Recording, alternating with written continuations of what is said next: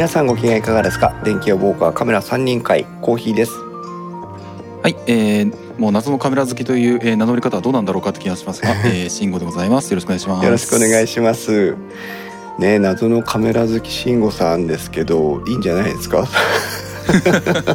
謎じゃなくなってきた感じはありますけどねそうですね。それはありますね。身元が明らかになってきた感じはありますが、えー、電気屋ウォーカーちょっと今年は3ヶ月ほどお休みをしておりましてそれに応じてカメラ3人会もしばらくお休みとなっておりましたが、えー今日から再開ということで、えーまた、えー今日は慎吾さんとね私の2人からのスタートですけども、えー木澤さんも含めてそして泰治君とか、えーそれから柴さんとかも含めてねいろんな、配信をしていければいいなと思っておりますのでカメラ3人会カテゴリーもこれからもお楽しみいただければいいなというふうに思っておりますが、えー今日は、えー事前に告知をしております通り、えービッグなえーゲストをお招きしておりますので早速お招きしたいと思います、えープロカメラマンの北澤さんです。よろしくお願いします。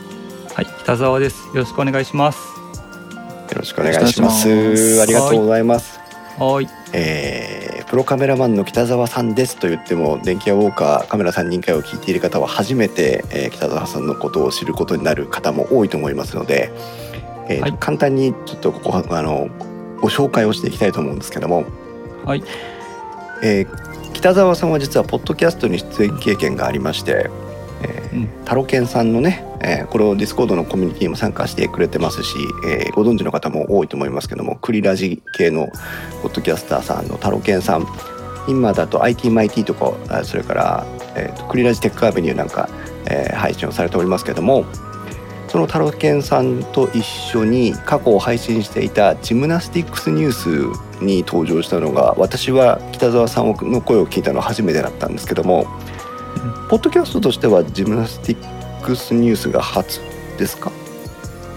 あ、ポッドキャスト初は、はいそのクリラジの方で、なんかカメラマンにインタビューするっていう番組を作ってくれて。それに出たのが初めてですね。ああじゃあただ、その番組は僕一人一回で終わりましたけ ちょっと残念ですねど。いやいやいや。そして、はいえー残念ながらジムナスティックスニュースは一応まあ休止状態になあ、っておりますけども、はい、えーその後もタロケンさんの IT マイティにえー何度か出演されていて、はい。その中でもカメラのことを熱く語ってる回が何度かありましたけども、あ、そうですね。ねもうちょっと前の話ですけど、ね。そうでしたね。はい。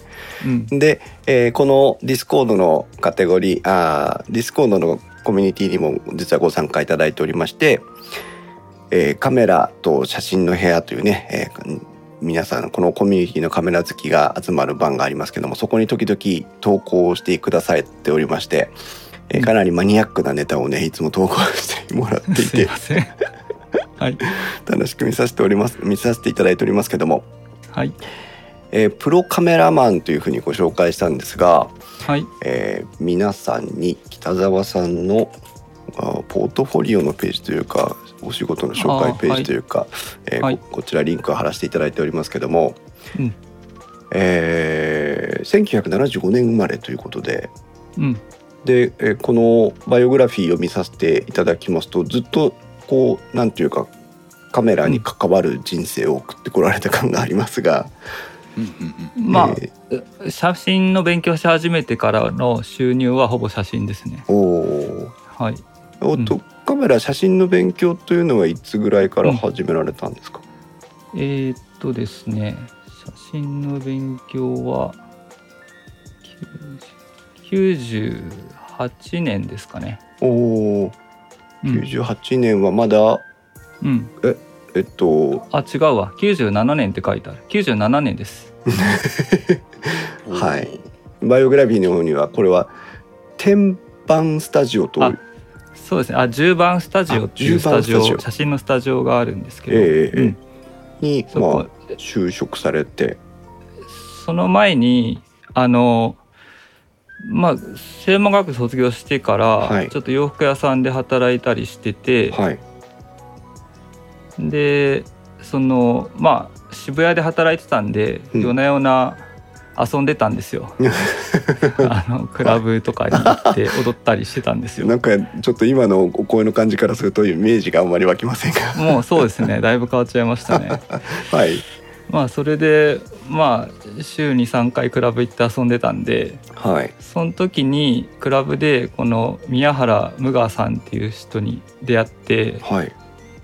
で写真やってんだよとか言ってで無我さん26歳。はい。で僕22歳。それで20はい。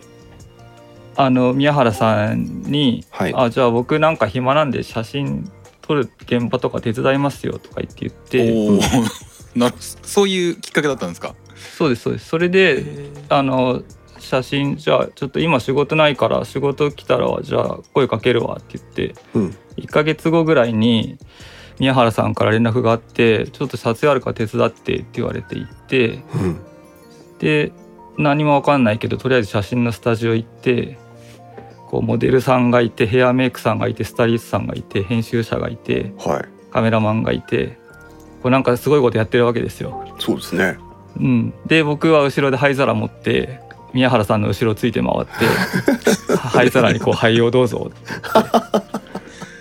言ってで後ろくっついていってはい。そしたらいやなんか面白かったんですね。すごいね。なんかへ一枚の写真をすごい人たちが関わってみんな真剣にやってええ。なんか一枚写真が出来上がるでそれが雑誌に載ってええ。カメラマンの名前が出てはっていうそれが全部ひっくるめて面白くって。で宮原さんにあはい「ちょっと写真本気でやってみたいんですけどどうすればいいですか?」って言ったらうん「じゃあもう明日仕事辞めて来週からスタジオ行け」って言われて。ほでその次の日に「すいません仕事辞めます」って言って。で10番スタジオに面接行って。はい「じゃあ来週から来て」って言われて。ええで10番スタジオ入社ですね。すごい。あちょっと質問していいですか、はいどうぞ。あのこの頃って、はい。えっ、ともうデジタルカメラですかいやいや全然フィルムですね。まだフィルム？ああ、はい。なるほどなるほど。そうですよね。はい。97年っていうことは。まあデジカメは2000年からうんうんうん。あの EOS1D M2 だった。1DS M2 かなうんうんが出てからデジカメ世の中に本格的に始まったんで。うん。それが全然。2001年か2000年ぐらいかな。うん。あでも帰ってきてからだからうん。2001か2年ぐらいですね。うん。それぐらいからプロカメラマンがデジカメを使い始めた。うん。一般的に。うん。まあその前からあったんですけど DCS っていうカメラが。まあうんその辺はいいや。えっとじゃあ商業利用としてはまだこの頃は、はい。あの北澤さんが、はい。その関わり始めた頃はまだあのいわゆるフィルムカメラ銀塩カメラと。そうですね。うん。でまあちょっと脱線しますけど僕が初めて買ったカメラ機材ははい。カラーのカラーネガのえーっとグ冬あ印画紙に焼き付ける機械。カメラじゃないんですよ あ そう。あえそれえっとはい。ご自宅ではい。印刷するためにということ？あいそうですいえっと印画えっと写真の印画紙に印画カラーカ紙のこのはラー印画紙コダックのスープラっていうのが昔あったんですけど、いはいはいはい。カラー印画紙にこう画像を投影してそれを機械に入れると円髄液の中を通ってカラーになって出てくるっていう。へえ機械を買ったのが初めてのカメラ機材です。カメラより前にまず現 現像の機械を買った。って。いうはい、70万ぐらいだったかな全部、高っ。なるほど。うん、当時の70万ですからね。そうですね。まあまあでもはい。ちょっはあと脱線しすぎましたけど。まあそれでまあなんで始めたかっていうとはい。宮原さんにクラブで出会ってうん。でたまたま行った撮影現場が面白くってうんで写真やりたいって言ったらスタジオ入れって言われてスタジオ入ってはい。で宮原さん手伝いながらスタジオにも勤めてあまあええ。スタジオが会社員だったんではい。朝9時から夜12時ぐらいまで。で1時に宮原さん家行ってうん。朝6時までそのモノクロ現像とかプリントとかやっおてでや朝9時に会社行って夜12時まで会社にいるっていうスタイルで。寝る時間がない。2時間寝たらもう頭すっきりして働けますっていう状態だったんです。時代だ。今の若い人聞いたら絶対理解できないですね。そうですね。大変失礼ですけども、はい。この1997年にクラブでばったり宮原さんにお会いするまでは写真っていうものに興味はあったんですか、あのそんで専門学校の時に週1回授業があったんですけど、え。まあそれだけでスタジオ入った時ネガとポジの違いって何ですかって聞いた。怒られませんかそれ。いやまあはあみたいな感じで まあその頃そんなにネットで検索するっていうこともできてなかったんで。確かに確かに。まだなんかまだね。なんかメールが送れるとか送れないとかそれぐらいの草の根 BBS とか言ってる時代でしょうからねまだね。うん、P がまあそれこそガガみたいな。あのうん、Windows95 の時代ですからね本当にね。うん。そうか95まあだからかインターネットが始まる、あのメジャーになるかどうかっていうような時期だと思うんで、だから自分がすごい写真を本気でやりたいんだって言ってもはい。そう調べる手段がなかなかないですから。うーん。まあ逆に、だからこそ、あの「お前何言ってんだ自分で調べてこいよ」とか「ググってこいよ」とかって言われなかったのかもしれませんけどねそうかもしれないですね。うん、クラブでばったりその宮原無我さんという師匠に出会ったのもなんかものすごく運命ですけど、うん、辞めてすぐスタジオ入れって言われてじゃあ辞めますって言っちゃう北澤さんもよっぽどですよね。まあそうですね。そんなにだって だって1日目は灰皿持って無我さんの後ろをつきまとってただけなわけでしょ？そうですね。なそので現なんかその原宿ああの渋谷にパルコっていうデパートがあって、はいそこの洋服屋さんで店長やってたんですよ。まあまあいいじゃないですか。そこまであのそのはい。がたりとこう自分のうん、人生というか、うんそれまでのあのライフプランみたいなものをうん、ある日突然切り替わったようなあのお話今お伺いしたそういう印象で今受け取ったんですけども、そうですね。だから写真も良かったんだけど、うん宮原さんがすごく良かったんですよね。当時26歳の宮原さん今あのウェブサイトを拝見したら非常にあの有名なというか知らない私たちが恥ずかしいぐらい有名な方のようですけど、宮原さん26歳当時、うん、その頃もうすでにうん。名のある写真家さんだった、まあ知ってる人は知ってるっていうぐらいでだからその僕が写真のお手伝いしたいんですけどって言ったその段階では、うんあんまり仕事なかったんで、あのうん。でも僕が1年間スタジオ勤めてうん。じゃあスタジオ辞めて宮原さんの専属アシスタントになりますって言った時にはうん。もうものすごい撮影量でしたね。もうそんなに仕事受けないでください。寝る時間ないですから。寝る時間なくても足んないですみたいなぐらい仕事受けてたんで。すごい。だからその1年ぐらいですごい、あの激変しました宮原さん。身辺も。う。ん。宮原さんにとってもうん。成長のタイミングだったしそのうん。タイミング直前にばったりクラブで出会った北澤さんのそのうん。引きの強さっていうのもすごいところですが、うん。10番スタジオっていうのは宮原さんと何か関係があるとかなんですか、えっと、宮原さんがたまに使ってたぐらいの名前が知ってるからあそこ行ってみればみたいな感じで。宮原さん自体は うん。渋谷スタジオに勤めてて、うん。そこを出身者っていうかもう辞めてフリーになってから出会ったんですけど、うん。でも僕に渋谷スタジオを紹介しないで10番行けばって言ってたのは、うん、10番の方がいい仕事がすごい来るからだと思います。それで「はい辞めます」って店長辞めて「すいません、入りたいです」っつって「じゃあやれば」って言われて、うん。はい。で、えー、1日2時間も寝ない人生をそこを1997年から過ごし始めると。そうですね。それで宮原さんが24歳でフリーになったんだって言ってたんで、はい。じゃあ僕も24歳でフリーになろうと思って。なるほど。22歳から写真始めてはい。で2年間まああ最初の1年は10番スタジオ入りながら宮原さんやって、うんあと1年は宮原さん専属アシスタントっていうことでやってうん。で24歳と300日ぐらいでうん。もう僕辞めますって言って宮原さんとこ辞めてええそれから出版社に自分の写真持って売り込みに行ってはい。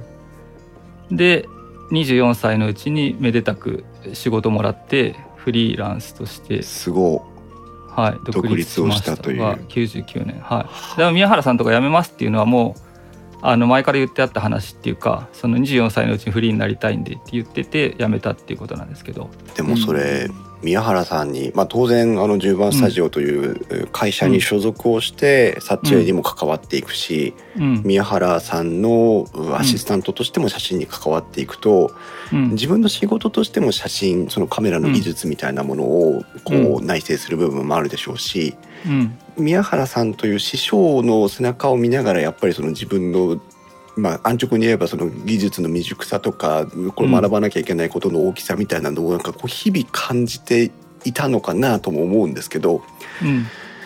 そのアシスタント時代修行時代っていうのは北澤さんにとってどんな生活、まあ、先ほどね2時間しか寝ないっていうのありましたが、うん。どどんなことを、まあ一番大きく価値観が変わったのは、うん、こう自分の限界を決めるのは自分じゃないっていうことですね。おう自分がもうどんなに限界です。もう仕事できませんって言っても明日の朝までやっといてって言われたらやらなきゃいけないんですよ。でそういうことが言えるのがカメラマンなんですよ。だ人のなんていうかそう調子悪いとか、うん。眠そうだとか、うん。全身しびれて倒れて救急車乗ってるのに まだお前これやっとけよって言えるっていうことがなんかすげえなと思いました。壮絶で自分もそうやってもう限界ですって思っててもやればできるんでうん。あ自分の限界ってここじゃないんだっていうのが分かったっていう。いや よく分かんない修行してますね。ーそうまさに修行ですねこれね。あのエッジ暴行ですね。ねえ。うん。あの滝に打たれるのと大して変わんないですよやってることは。でもわずかそうで2年でそれまでカメラの経験はほとんどなかった北澤さんがわずか2年で、まあ、独立してその24歳と300日目ぐらいには仕事がもらえるようになったっていうところはやっぱその荒行によって磨かれたからっていうところなんですかね。うん。まあそうですね。まあまあ時期技術とか何にもないけどやる気と自信のない根拠みたいな。うん、そういうことですか。自信のない。ね24歳で辞めるって決めて辞めちゃうっていう。私が今あの、うん。北澤さんの当時ね北澤さんの立場にいたら、うん。24歳で私も宮原師匠と同じように辞めるんだと思って仮に始めたとしてもうん。絶対辞めらんないと思う。うん。だっていれば学べるわけですよね。うん。まあなんつうんですかねそうだな。やめうん。なんだろう。なんか自信があって辞めたわけ、あまああと自分めちゃくちゃ生意気だったんで僕自身が、ね そうなんだ。うん。もうもういいよ。俺はもうやっぱり独立できるわぐらいの感じうん。でスパーンとまあでもや独立した後にだいぶその世の中の波にもまれましたよね、うん。んだ宮原さんはもう26歳でベンツ乗ってたんですけどすごい僕も僕もやめフリーになったらすぐベンツ買えるわと思ったけど、いまだに買えてないんで。まあまあなるほど。なるほど。タイムラインからおさむらさん、おさむまるさんが滝に打たれる方が楽なんじゃないかっていうね コメントも来ておりますけども。うん。まあ。でも時代ですからねそういうね。宮原さんだって今アシスタントに対してそういう扱いはしてないと思いますよ。そうまあそうでしょうね、まあ、まあ、そうですね。うん、うん。今特にやっぱりこのね今働き方の改革とかあーいう話がいっぱい出てますから、うん。その過去を振り返ってねあの是か非かという問題はとりあえず語らないとしても、あとねそういうなんかあのいろいろなんて言うんですかそういう世の中の一般常識とはうん。全然違うこの僕は宮原さんの写真が好きですっていう思い。うん。だから宮原さんの写真がすごい好きでアシスタントになったんでうん。宮原さんの言うことは絶対なんですよ。はで、うん。その10番スタジオを務めてると他のカメラマンもいっぱい知り合うしあはい。そんなあのもうなんて言うんですか宮原さんより有名だしビッグだし世界で活躍してるカメラマンいっぱいいてうんその人たちにこれやってって言われても僕はやらないわけですよ。おう。だからその人たちに朝6時までプリントしといてって言われてもやんないわけですよ。うん。でも宮原さんにプリントしてって言われてやるんですよ。でそれは宮原さんの写真がすごい好きだったからその当時。あ。だからお金でもないし自分の体力でもないし時間でもないしーうん。なんか働き方改革でもないし、うんただ自分が感動したことに対して一生懸命なりたいっていう思いですよね。そうかうん、だ一般常識とはちょっと違う感覚だと思います。そんな出会いをしてみたい、私も きっと多くのリスナーさんがまああのありきたりな言葉になってしまいますけど北澤さんは本当にその宮原さんに出会えたことが人生の中で最良の最良のなんかこうチャンスだったというか衝撃だったというか転換点だったというかそんな感じだったのかもしれませんね。そうですねだから宮原さんじゃない写真家にその時出会ってたらん別にカメラマンになってないと思いますね。伊達にクラブに行くもんじゃないですね。とかないとダメですね そういうとこもね。いやーわかんないですけど。出会いだなあ まあ良かったのか悪かったのかはもうわかんないですよね。ねえ。もっとなんかその辺の話を深く聞いていきたいんですが、前にも進まなきゃいけないのはで、進みましょう。はい、えー1999年に宮原師匠の背中を追って26歳で独立をしてそして300日目ぐらいで、えーはい。売り込んだ写真が採用されて、晴れうてん写真で収入を得るといううん。ことになりましたけどもそれからのその独立後の状況は、その当時はどんな感じでしたか、うん、それであの独立する前からというか写真やる前から、うん。とにかく世界に出てみたいと思ってたんですね。うん。まずそれは第一にあってうん。なのでこのアシスタントして仕事にかあ写真に関わるようになってうん でアシスタントしたけじめとしてうん。ちゃんと自分で仕事取ってきて仕事できた写真家になれたという一つの区切りを区切りにしてうん。じゃあ次は世界に行こうと思ったんですよ。ほう。それでその例えばあ例えばじゃないそのカメラマンとして独立しましたって宮原さんの時に下にアシスタントしてた時にお世話になったクライアントさんたちにみんなに頭下げて回ればうん多分それなりに仕事はもらえたとは思うんですけどうん。あ今までアシスタントしてて独立した頑張ってよじゃあ仕事を回すよっていうのがあったと思うんですけど、うんうんまあそういう感じで僕も多分雑誌の仕事が最初できたと思うんですけどうん。それはもう一回全部捨てて僕がもともと 夢であった世界を放浪したいっていう思いもありましてそれでその時にその僕が写真やってたんでそのえーっとなんか好きな映画監督さんが撮った映画とかを見てはい。であなんかキューバとかうん。ブエノスアイレスとかアルゼンチンとか面白そうだなと思ってでそっち行ってみようと思って中ままずロサンゼルス行ったんですけど、はい。そこからバスとかヒッチハイクとかでアルゼンチンまで行くっていう旅を始めました。おおはい。なんだろ新谷薫さんってあの漫画家さんのう、うん、何つったっけかな？あのシリーズ「1000分の1秒」っていうカメラマンの、えー、と漫画があるんですけれども、知らなかった。うんあそうあのもう結構もう古い作品で、あのーそれこそその多分今そういうお話されてるくらいの頃のプロカメラマンの仕事とか、うんうんあのースタジオカメラマンとかレースを撮ったりするカメラマンとかあとはあのー北極とか、あのー氷河とかそういうのを撮ってるカメラマンとかそういったところを題材にした、あのー漫画の、まあ、短編集みたいなものがあるんですけども、うんなんかその話を聞いてなんかそちらの世界の、本当にそういう漫画の中の世界に近いなっていうのはちょっとあの唐突にちょっとそういうあそうですねそうですね。多分確か Kindle もあった気がするんですけどもそへのー。あの新谷薫さんのあの、えー短編集でそういうカメラマンを取り扱ったものがあるんでなんかすごい今印象が似てるなっていうちょっと ちょっとふと思っちゃったんですけども。漫画や物語に描かれるぐらいの人生ですよ今のところ。そうですね。なんかそんな感じがして。すいません。ね。いやー本当にあるんだなそういうのがあってちょっと今あのーふとちょっと割り込んじゃいましたけれども。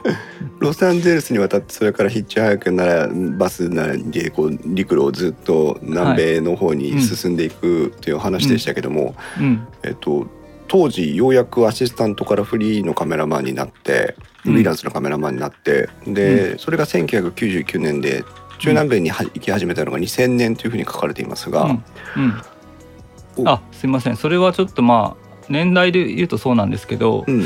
まあ、辞めて半年後ぐらいに僕の幼なじみが結婚式があってうん。でそれに出席してから南米行こうと思ったんで 辞めて半年ぐらいはうん。まあカメラマンの仕事するって言っても、まあ、月に1本2本しかないんでただもうアシスタントはしませんって言ったんでアシスタントすると1日まあ1万5,000円かあの映画の CM の撮影の照明のアシスタントとかやると、うん。1日2万円だけど12時過ぎたら4万円とかなったりするんでうん。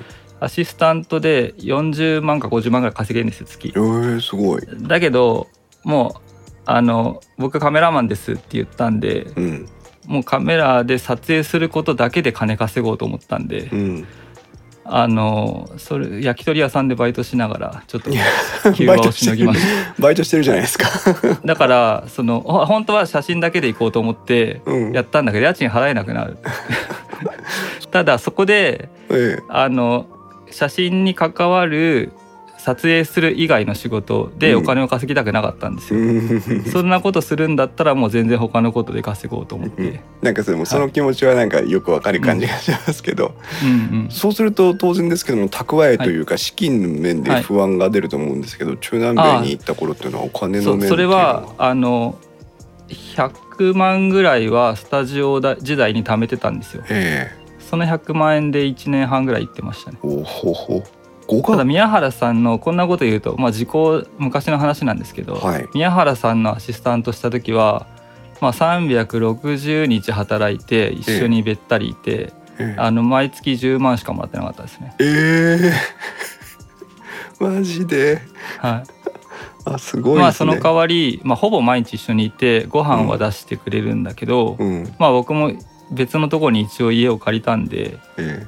家賃が4万円ぐらい。あであと撮影したいからフィルム買って現像するのであ、うん、まあその時はもうほぼゼロみたいな感じでしたけど。そうですね。スタジオ時代にちょっとお金貯めてました。はあなけなしの100万円を元手にいきなりはいポイッといっちゃうという、うん。語学の不安はその時あったんですか？語学の不安はなかったんですけど、まあ、ええ。ロスについてあまりにも喋れなすぎてえ。あのボランティアの英語学校に1ヶ月ぐらい通ったんですけど なんかタダで通える学校があるんでえすね英語学校が。あのメキシコ人がよく入国してきちゃうんでメキシコ人相手にやってる、ああうん、英語の学校があって。全然じゃあに日本語から絡まない環境で英語の勉強した。全く日本人周りに一人もいなかったですね。はあ。なんか話だけ聞いてすごいなんか泥縄感を感じるよう いやめちゃくちゃ面白かったですよ。ななるほどね、メキシコ人の、まあ、同い年ぐらいの友達ができて毎日スケボーをやってたんで。う ん北沢さんの人間がちょっと読めなくなってきました私は。分かんないですね。すいません。いやいただやそれで1ヶ月ぐらいしてアメリカちょっと物価が高いんで、はい。あもうそろそろ行くわって言ってそこからあのメキシコ行ってガテマラ行ってとかどんどんどんどん南下するのが始まっていくんですけど。あまあでも英語圏じゃなくなっていくわけですよね。そうそうなんですよ。であのメキシコ行くぐらいまでは今まで写真の勉強したしうん。街角スナップとか撮影したりして、うん。あとまあその辺にいる人とか声かけて写真撮らせてよとか言ってやってたんですけど、うん。メキシコでなんかまあフォトジェニックな市場とかあるじゃないですか。うんそういうとこ行ってなんか隠し撮りじゃないけどうん。パシャパシャ写真撮ってても、なんか面白くないしうん。なんか違うと思ってうん。写真撮ることをやめたんです一回、へえうん、なんかこれ俺じゃないみたいな感じでほ写真やめてう、うん。でそしたら一日にその朝起きてから寝るまでにまあ一人なんでうんまあホテルの人にオーラとかその向こうでの挨拶ぐらいしかしない、会話ができない日があってうん。じゃあ俺何やってんだここでと思って。うん。これはちょっとまずは人とコミュニケーションできるようにしようと思ってそれでガテマラでスペイン語学校に行くんですよ。なるほど。でスペイン語をある程度学んでうん。で軽い冗談も言えるようになってきた時にうん僕と喋っていると相手が笑顔になってくれるんですよ。そしたらあこの笑顔を撮りたいと思って写真をまた始めるんですよ。おそしたら写真がめちゃくちゃ楽しくなってうん。そこから写真が好きになったっていう感じなんですよね。わあなんだろう。なんでしょうね。なんか面白いですね。行くべくして行ったんですね、そうすると。うん。まあ、うん、そうそうですね。まあすあの行く時行く前はいろんな妄想があるじゃないですか。はい。それで小林響さんっていうカメラマンいてうん。あのアマゾンのジャングルの中で原住民を白バックでポートレート撮ってすごいかっこいいすごい強い写真があるんですけど、そういうのとか憧れて行ったんだけどうん。現実行ってみたら俺何にもできねえじゃんみたいな。うん。そっからじゃあどうやって一人で立ち直ろうかっていううんのを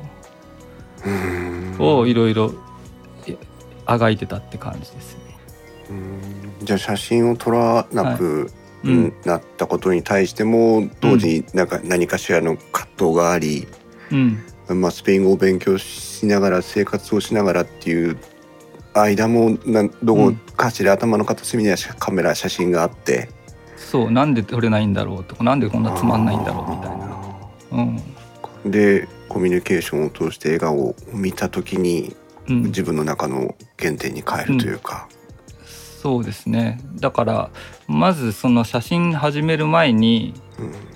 その YMCA デザイン研究所っていう専門学校に入る面接の日にはい、「あなたは何でデザインやりたいんですか?」って聞かれた時にうん。まあ18歳ぐらいの時「あなんか人を楽しくワクワクさせたいです」みたいな感じで言ったんですよ。うんそれがその時にまたあそういえばそんなこと言ってたわと思ってだから人が笑顔になるとかうん。楽しいとか写真見ていいじゃんとかそういうなんかそういう感じがいいなと思ったわけですよ。うーん。うん、なんか今の自分私自身も最近あのカメラ3人かなんてやってる割になかなかシャッターを切るチャンスがないんですけど、うん、なんか私自身も今なんかそういう もしかしたら葛藤がある時期なのかもしれないから、なんか突きつけられる部分がありますね。あー今リスナーさんの中に小宮宮子さんっていう女性の方も参加してくれてるんですけど、彼女もプロのカメラマンで、ああそうなんですね。ええあのはい。よくポートレート撮影とかしてる話をあのポッドキャスターさんなんですけど、うんうん。語ってくれているので、うん、なんか人の様子を撮るっていうのはやっぱり楽しいよねって私自身も思いますけど。うん、まあでもそれであのももともと宮原さんファッション写真家仕事としては、うん、まあ、プライベートではいろいろポートレートも風景も撮るんですけど、うん、そので僕もファッション写真を学んできたからうん、最初にこうフリーランスになってこの写真を持って出版社を回る時にうん、人は撮れるんですけど物は撮れないんですってもう物撮りしませんみたいな感じでうん、すごいあの生意気だったんで行って 回ってたんですけど、うん、まあ、その南米行ってやっぱ人撮るの楽しいと思ってうん、でその後ペルーのジャングルの奥地に入っていくんですけどすいません話が飛んで。でそこであのシャーマンのおじいちゃんを撮るんですよ。うん、でその人にいろんな儀式をしてもらって洗礼されるんですよ。うん、でその儀式が終わった次の日の朝このうん。目の前にあるもの全てがキラキラ輝いてるんですよ。人も森も川も空も全部キラキラ輝いててそれで写真を撮った時にあこれ何でも撮れると思ってうん、うん、あ俺今カメラマンになったと思っておそれ、はなんかこの物とか人とか何でもいいんですけどうん、その被写体になるものから出てるエネルギーを取るうん、そのエネルギーを取れるか取れないかを取りたいんですよ。でエネルギーを取るっていうことはそれが何でもいいんですよ。もう人でも物でも森でも水でも何でもいいんですよ。エネルギーを取れば。それはうん。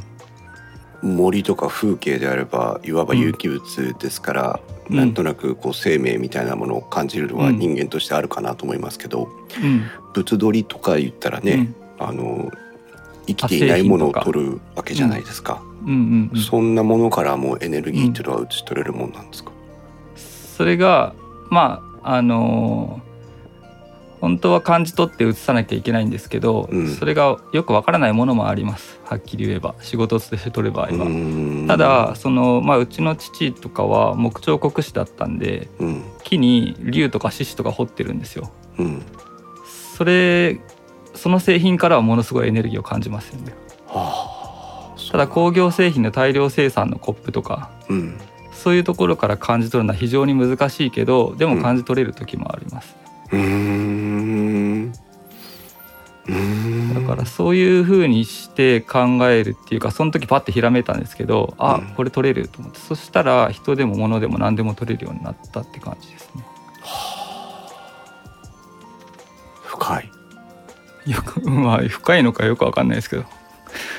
いや、うん。ねあの表現のされ方っていうのは当然北澤さんのこう、うんうん。気持ちとかうん。考えとか経験を通して出てくる言葉ですからあれですけど、おそらく我々カメラを愛好しているアマチュアの方であったとしても私のようなアマチュアだったとしてもうんうーんと今北澤さんが語ってくれたようなものが何か別な形で多分私たちに感じれる瞬間がいつか来る時があって、それが多分こう次のステップに進めるきっかけなのかなっていうふうに今聞きながらお話を伺いながら思いましたけどね。うん。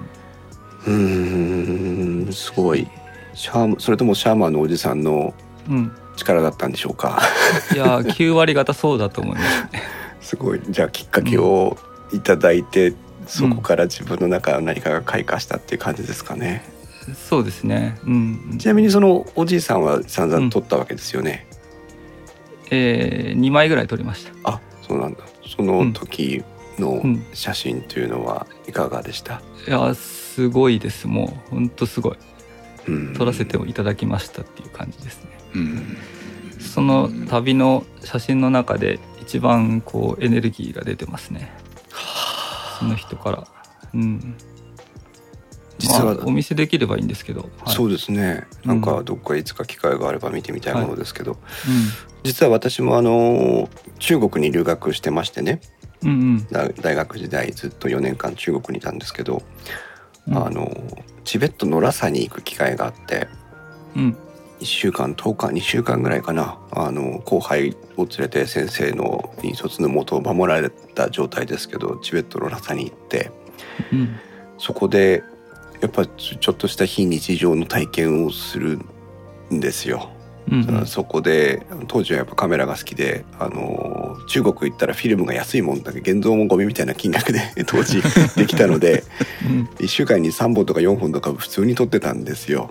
うん。うん、でもそのチベットのラサであー撮影した時のその写真空気感とか人のありさまとかあのチベットのラマ僧とかがいっぱいいたりとかいうのを何気ないシーンでしたけど撮ってそのレンズを通して撮ったものが焼かれて出てきた時にその体験全体を通して自分も何かこう感じるところがあったのでうん。さすがにシャーマンには会えませんでしたけどいやいやいやいや。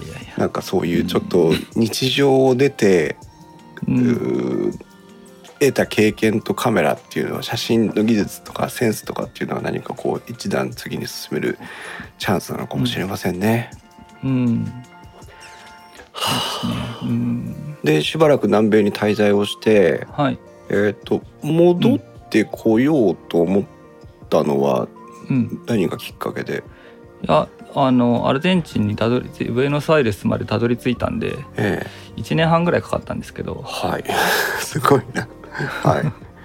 でまあそれで最後単語を見るっていうのが目標だったんでえ単語を見て、それで帰っていやなんかでもその時はなんかもっといろいろなんか自分の中で決意みたいななんかあったとは思うんですけど、うん。もうちょっと忘れちゃってうん。はい。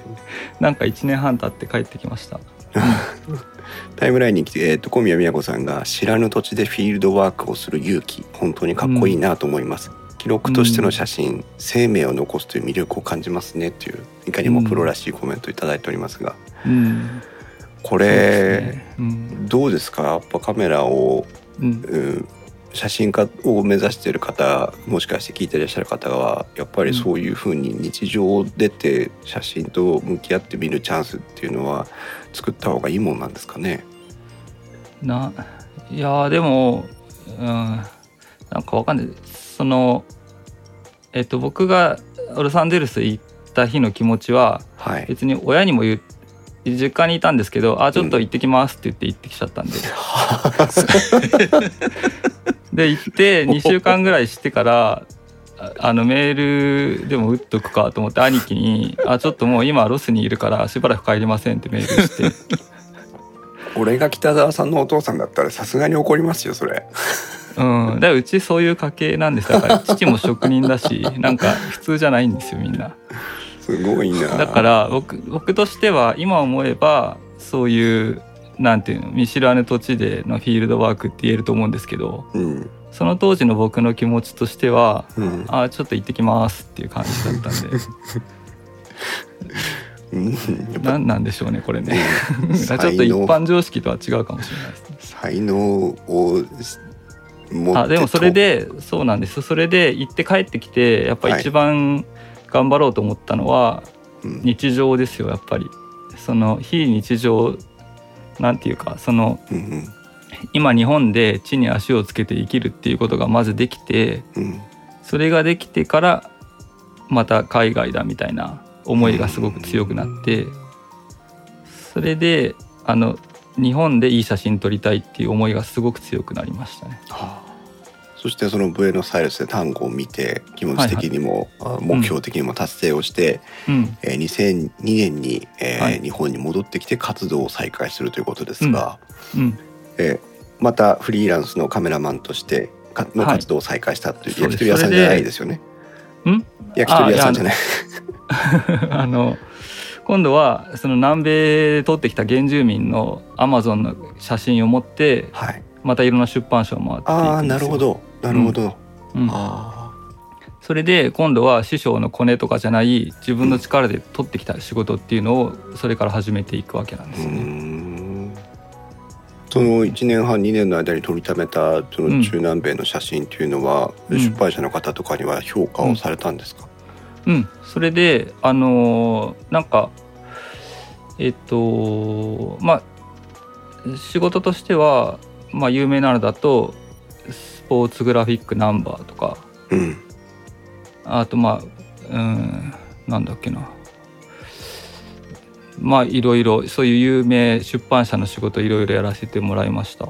うん。で別に南米の写真持ってってんだけど、まあ、スポーツ選手撮ってほしいとか社長撮ってほしいとか。うん。そうそう銀座で毎月1回銀座で経営してる社長のポートレートを3年ぐらい撮り続けたりして、へえうんうんうん、とかまあ面白い人がその僕の写真気に入ってくれてたって感じですかね。ああじゃあ北沢さんが撮った写真を見て、うん、それをどうこうということじゃなくてああじゃあ北沢さんに仕事を頼もうっていうそうですそうです。そういうことです。あ。うん、じゃあで僕の写真自体はうん。ちょっとさっきアマゾンでバックナンバー見つけたんですけどはい「旅学」っていう雑誌に30ページの特集をしてもらったんですよ。おおもしリンクとか貼っていただけるとあじゃあちょっと今やってみますね。ちょっと待ってすごいねアマゾンでバックナンバーが変えちゃうその雑いやいや雑誌に30ページの自分の特集があるっていう いえいえいえ。でその時は文章も書いて写真もやって、はい。すごい。まあ、北澤さんはあのポートフォリオのページを皆さん見ていただきますとワークスといってこれまでにされたお仕事がいくつかあの書かれておりますけども、うん NHK ワールドだの JTB だのベトナム航空だの、はい。有名出版社とかあそれから舞台演劇俳優さんとか落語家さんとかねそしてスポーツ関係とかも含めていろんなものが載ってますのでちょっとビビると思いますが。いやそんなことないですよ。僕の周りもう変人が多いんで、僕なんかもう下の下って感じ。旅学。2005年に出版されたものですね。そうですかね、えーというふうに書かれておりますけど猫ムック、旅学6月あ違う6号うん、うん、はあ。あ中古本で売ってるんだ。うん。まあでもまああでもっていうかはいそうです。はい。へえ。この特集というのはうん。どんな経緯で、あこれはその旅学っていう雑誌がもうしあの書店に置いてあったんでうん。それが第4号かなんか置いてあってであこれいいじゃんと思ってその場でその裏見て電話してえでちょっと写真あるんで見てくださいって言って でその自分のアルバムを持ってって見てもらってう、うん、で、えーあなんか最初10ページぐらいでじゃあなんか載せてあげるよって言われてうん「あ分かりました」って持って帰ってで今度あのーな南米から僕の友達に向けてメールを書いてたんですよ。うん。そのメールをもう一回思い返見直してそれをなんていうか文章形式に書き直してうん。その文章も持って今度もう一回出版社に行ったんですよ。うん。そしたら文章めちゃくちゃ面白いからこれ関東特集やるわって言ってそれで30ページに増えてじゃあ文章もちゃんと書いてねって言ってそれで書いてはい。写真持ってきました。はあじゃあ。それはうん。それはその写真の内容に合わせた文章の内容だったからっていうところなんですかね？うんなんか今こうやって話しててなんかタイムラインの方にありがたいことになんかちょっとお話面白いですみたいなこと書いてあったじゃないですか。うんらそういう感じだと思います。文章がちょっと面白かったんじゃないですかね、南米での体験とか、う うん。シャーマンに会った時の出来事とか。うん。うん。当時は、えーっとそのお友達に宛てたその旅の思い出だったのかもしれないけども、出来事ですね。ねそれを文章化していわゆるなんかその旅のエッセイみたいな感じにまとまったわけですね。そうそうですかね。うんうん写真の才能だけじゃなくて文章の才能もあったというのがよくわかりましたがいやでもそれから文章と写真の仕事はもう一回受けたんですけど、はい結局文章を書くっていうか自分が体験したことしか書けないし、うん膨らましたりすることもできないんでもうこれ無理だわと思って、それ以降は文章の仕事は受けてない そうなんですね。はいすそいうませんか。いえいえいえ。はい。でまあまあ順調にというふうに今ねあの言葉で言えばあれですけど順調に日本での最高あのフリーランスのカメラマンとしての写真活動を始め再開されたというような雰囲気を受けますが、そうですね。はい。ああそうか。すごいですそね。れ現在に至るって感じですね。うん、うん。いやただススポット現在には来ないですよ。2004年に北極点に到達というはい一行が書かれてはい、これはちょっとまあ言ったから書いただけで別に内容的にはその月刊文芸春秋っていう文学の本あるじゃないですか、はい。それそこからの仕事でその北極点に行くツアーがあってうん。それが2週間なんですけどうん。あの旅行費が600万円なんですよ。高っ。で北極点について潜水艦で本当の北極点まで潜ってくるっていうオプションがうん500万ぐらいあったかなちょっと忘れちゃったんですけど まあすごいべらぼうに高いんですよあそういうツアーに行く人ってどういう人たちなんだろうっていう裏テーマがあってはい。あの取材行ってきてって言われて「あいいですよ」って言ってロシアまで飛行機で行ってうん。そこから原子力砕氷船っていうのに乗って氷を割りながら北極点を目指してえ GPS が00になったところで船を降りて焼肉パーティーして帰ってきたっていうただそういうわえ焼肉パーティーしてきたんですか？けなまあバーベキューっていうんですか。はいはい。あれ？なんか全然違う話題なんですけど北極点でさらに潜水艦にっていうのは今ごめんなさいどういう話がどうつながったか今ちょっとピンとこなかったんですああこそのだからえっと、北極点まで行って000になったところで、それって海の上じゃないですか、北極そうですね。陸地がないんで。海抜ゼロメートル。だから潜水艦で潜って本当の陸の北極点を見るとかなんとかそういう感じ、うんうん、あの水深何メートルかちょっと分かんないですけども、うん。えっ、と、えー、00のポイントにおける、うん。えー陸地を見るっていうことです陸地 陸地っていうんですかね、あのわかんないですけど海の中ですけど、はい。あの海底ですよねつまりは。そうですそうです。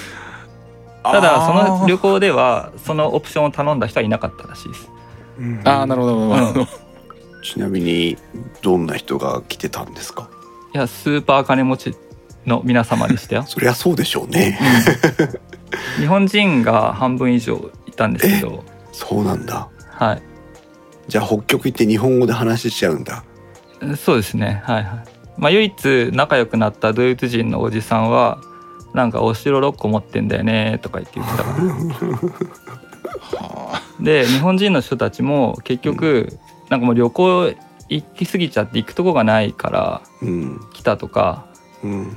そのおじいちゃんおばあちゃんも結構多くてうん船の旅は歩かなくていいからいいわよねとか言ってる人たちとか。あ なるほど。南極行ったから北極も来てみたとか、まあ、今極端に言ってますけどそういう人たちが結構多かったですね。すごいね。うん、はあ。でもなんかそこでなんか2週間も船乗ってるんでうん。あの飽きちゃうじゃないですかみんな。だいろんなリクレーションがあるんですけど、その中に、あの犬ぞりで北極横断した日本人の人とかがいてうんその人の話はめちゃくちゃ面白かったりしたんですけど、はいあそういう本物の人が乗ってってくれるたのよかったんですけど、まあ後の人はみんな金持ちでやることがないから来たっていう人たちでした。そうかなんか。すいませ違ん変なうこと言っちゃって。違う世界だなって気がしいやますね。全然違う人種の人たちでした。ね。はあ。結果的にそのレポートはどういう感じになったんですか？そのあレポートはあのまあライターの人と2人で行ったんですけどはいはいはいはいはい。あのんなんうんとねななんだったっけな？どうなったんだっけな？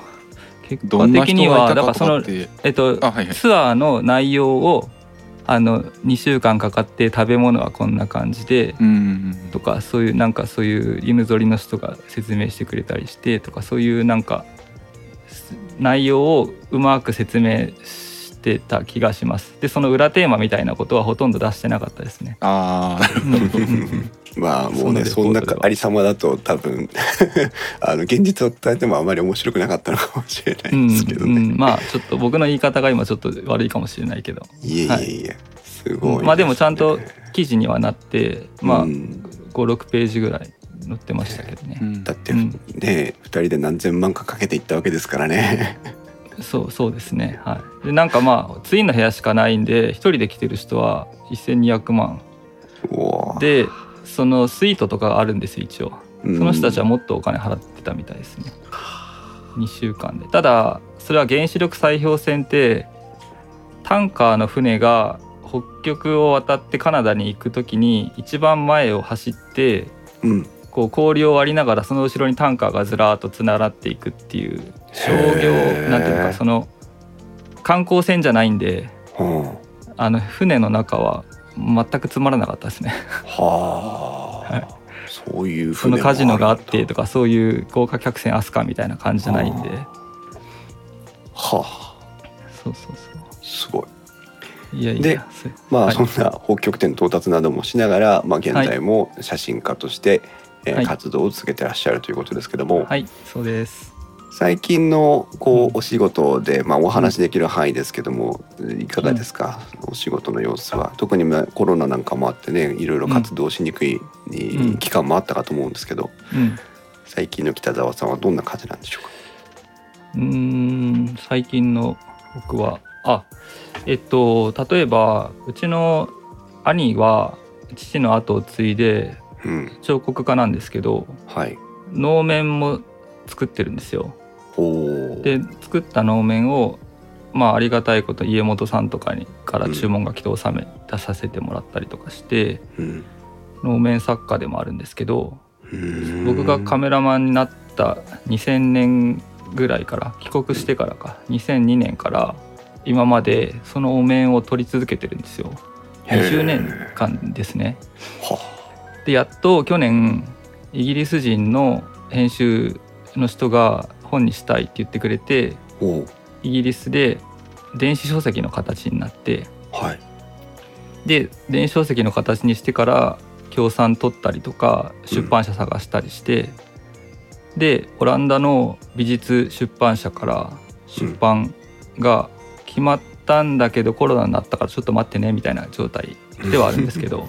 すごい20年間撮り続けたものがやっともう少しで形になりそうだなっていううわーロマンだです。そのはい。その能面というのはあの、うん先ほどのワークスあのあそうですそうですページの出てきますね。はい。何ページちょっとあのページ数がちょっと今、そうそう。ありますけど二二面ぐらい載せてあります。ありますよねあの、女性の面と沖縄ですかねあそうですね。はい。こう思ってですね。はいはいはいこう思って。あワークスってあー写真見れるんだなんかうん。あのクリックすると出てきます。はい。あれかと思ったあの写真がなくて 写真がなくてただダミー画像が挟まってるだけなのちょっとかと思った一瞬あの最初見た時これはなんだろうアイコンかなとかと思ったんですすけどいません。あのちゃんとそれあのリンクになってて開いたらワークスの写真がなんか2 3 0枚くらい出てきますよねその中にそうですね。はい。な なるべく分かりづらいように作ってます。はい。すごいあーややっとやっとそのものの写真を見れましたそれで、えー最初の方からあなんだろうまあ、結構行ったところにその、うん能面の写真があって、はいありま。すねあはのそうですね。これ20年間撮り続けてうるんもののうちの1枚ですね。あってことはお兄さんが作られているお面そうですね。はい。はい。はあ。今慎吾さんが沖縄というふうに表現してくれましたけどおじいさんのお面を見ておりますけど皆さんもちょっと。ああこれはね沖縄ではないですね。うん、えっとねおじいさんの方は創作面で、はう。んうん。えっと、イギリス人の方が能をすごい大好きで日本で能を学ばれてそれをイギリス版を作りたいって言ってイギリスの物語を能形式でやるときにあうん。その中の登場人物のお面を作ってほしいって言われてうんそれであじゃあこのデザインモチーフはむしろはい日本人ではないということなんですか、このおじいさんの顔そうなんです。ではいはいはい。そうなんだけど能面の形式の中に当てはめていきながらうん新作面を作るっていうことなんですよ。うーうん。んそれはすごく難しいことなんですけど、ぜひうん、リスナーの皆さんも後でリンクを貼っておきますので見ていただきたいんですがはい、非常にいろんな意味でうん、なんかこう今ね特に北澤さんの話を1時間も伺っていてあさらにこの写真を見るとはい、なんだろう言葉にしがたいですけど非常になんかこう感じるものがありますね。ああのそうですか。ええ。よかった。うん。漆黒に浮かぶこの新作の能面というんですか、う、うん。んにあの角度とかライティングとか、そのお兄さんが作られたその思いとかもありますけども、何よりもこのただのお面のはずなんですけど何を見てるんだろうっていうふうにものすごくこう惹かれるというか目を離せなくなる感じがありまして。うん、そうなんかそれで例えばこのお面を20年間撮り続けてうんその時にあのまあ有名カメラマンの言葉なんですけど「太陽は一つだ」っていう言葉があってはいで能面を撮る時に僕はライト1灯しか使わないで撮るっていうことをしてるんですね。はあだからこの陰影が非常に強く、うん。まあいろんなテクニックは使うんですけどとにかくライトは1灯。うん。それでその後にその能面の写真の前のページのヘッドホンの写真が商業的な写真があると思うんですけど、これはちょっとここには出てないかな。まあヘッドホンの仕事が来てでこれも友達のデザイナーさんからの仕事なんで「そうたくんヘッドホンの写真撮れる?」って言われて「あいいよ」って言って「じゃあこれ撮っといて」って言われてはい。渡されたんですよ。それで、あのヘッドホンとか撮ったことないわけ。物撮りなんか技術的には何もできないない人なんで僕。うん。だけどさっき言ったみたいにエネルギーを取りたいっていうのがあって。うん。でこのヘッドホンを取ってほしいって言われた時にうん。技術的にああだこうだやればすごいことがいろいろあるとは思うんですけどうんもういいやもう20年やってきたからこれ1頭で撮ろうっつって。このヘッドホンのシルバーのやつとかはい。ヘッドホンのあイヤホンの木製のやつはちょっとどうしても一頭では取れなかったんですけどうん。あのヘッドホンとこのシルバーのイヤホンの方はライト一頭だけで撮ってるんですよ。い。やそれじ自分が20年間やってきたスタイルにもうこれを入れ込んでしまったって。そしたら JVC の人が痛く感動したみたいでこれテスト撮影って言ってたけどこのままあのほんほん使わせてくださいみたいなことになって。あ。じゃあどうぞ使ってくださいみたいな感じで。シャーマンに本当に感謝しないといけない。エネルギーを移し取るというかそうですね。その時にいろんなライトのテクニックはあることはあるし小手先なのはいっぱい知ってるんだけど、もうそういうのいいや全部やめようと思ってライト一個でいいやっていけたっていう、うん、そんなつながりです。はい。ポッドキャスターとして失格ですけど本当になんかちょしあのしばらく見てたいですねこの写真。なんだろうな。すごいですね。いやいやいやいやはあありがとうございます。前に進めなくなるのでちょっと お約束しますけども。やばいですよねもうね。はい。本当すごい。でまあ、えーそんなことを踏まえながら今も、まあ、プロとして活動されていて。そうですね。はい。えーそして、えーもうちょっとなんかお呼びしたことを多少後悔しておりますけども電気屋ウォーカー程度のいやいや そんなことないですよ。僕だってみんなでワイワイやってた頃からリスナーさんですから。ありがとうございます、はい。本当に。はいということで、えー前半部分1時間は北澤さんのこれまでのあ経緯を伺いながら北澤さんの人となりをね皆さんにご紹介をさせていただきました。はい後半はあーざっくばらんに、まあ、こんなあの大物写真家北澤さんですけども取り扱いが非常にカメラ3人会的に雑な感じになっていくと思うんですが、えー ぜひ北澤さんの意見も伺いながらこう私たちのねカメラ3人会の最近のテーマをいろいろ話をしていきたいなと思うんですけども。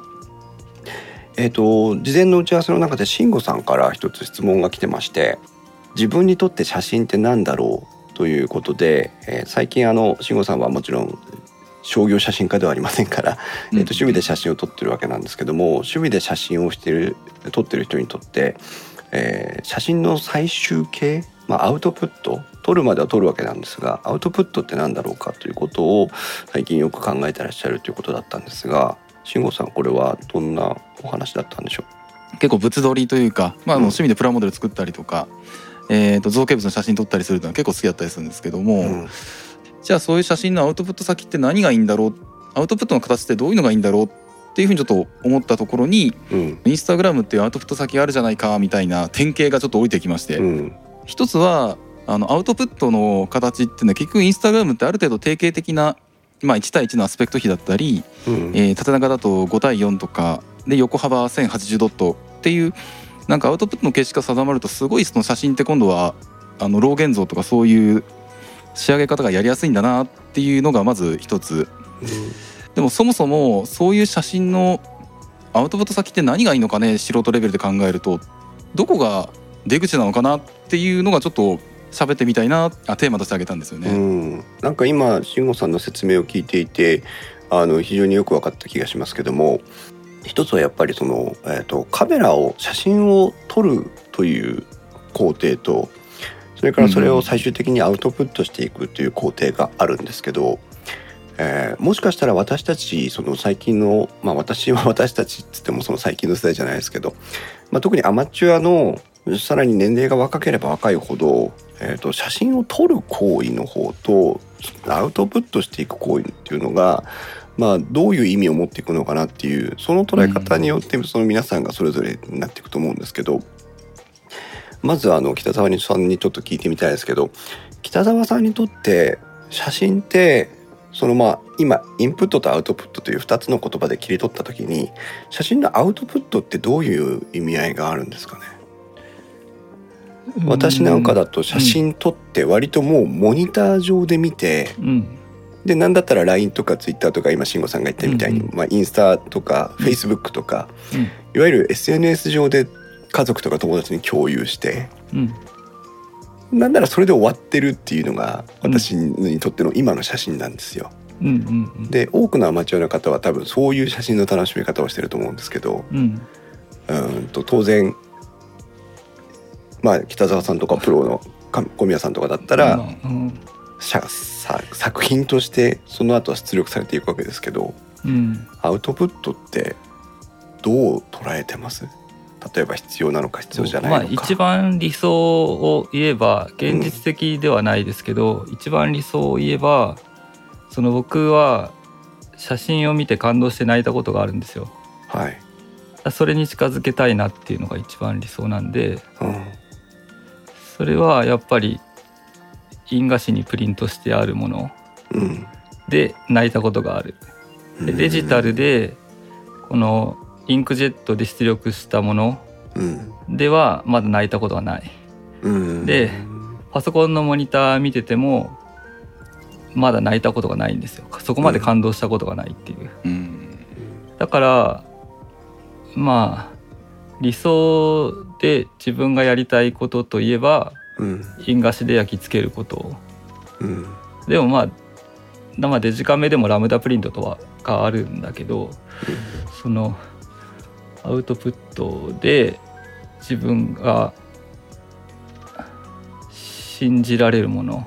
うん。っていうとそうなるんですけど現実的には僕もインスタやってるし、あのインクジェットも今あうん。の機種が壊れそうだな、じゃあ買おうかなって言ってもすごい高くなって技術の革新もしてないのに10万円ぐらいになっちゃってるし、今ちょっと気になったのは、うん。印画紙とうん、インクジェットでのプリントアウトはまた違うっていうふうに今聞き取ったんですけど、やっぱそこは違うというふうに捉えてるって感じなんですかね？僕の中では全く違うものですね。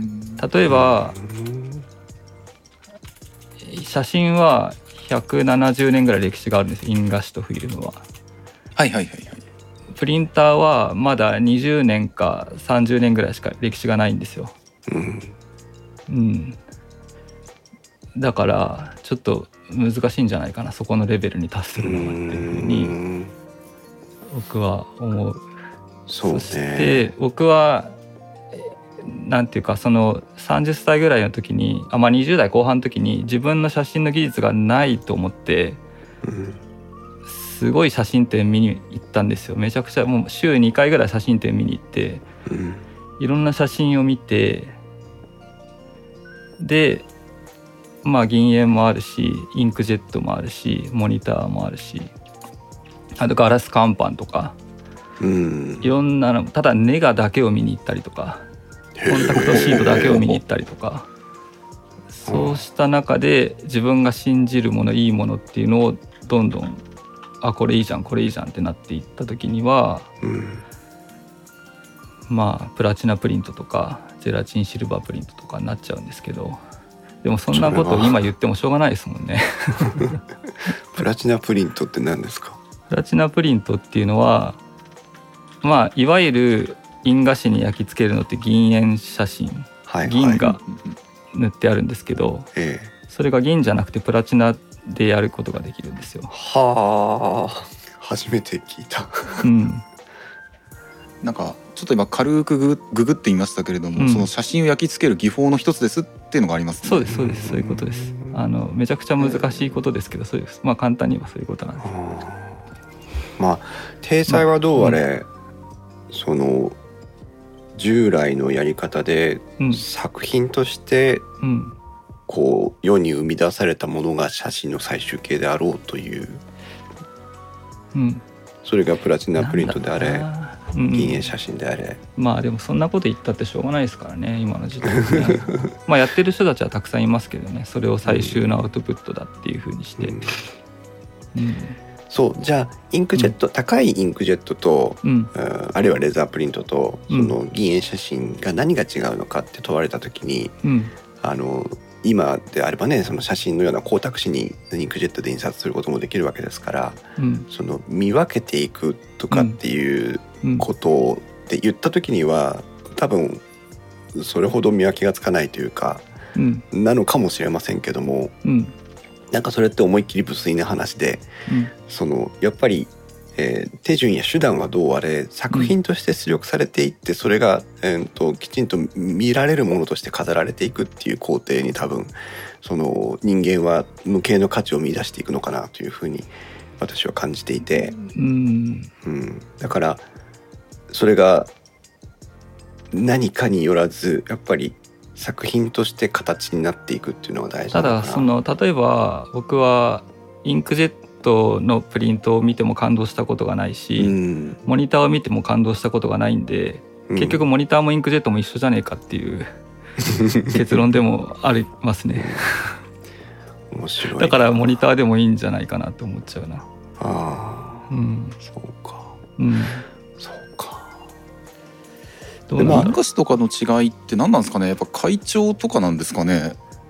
そのう、えー。結局人間の瞳っていう結局光学デバイスが感知できるうん。センサーとしての限界って考えると結局印画紙でも、えー、とモニターでも、インクジェットでも、うん。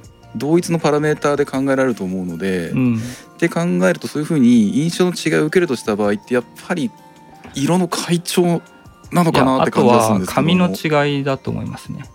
紙の違い、うん。紙紙です。紙。物としての紙が全然違う、うん。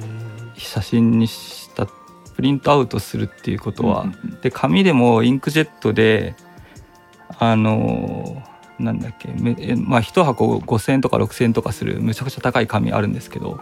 うん。1枚2,000円とかそういうのも使ってやったことはあるんですけどなんだろうな。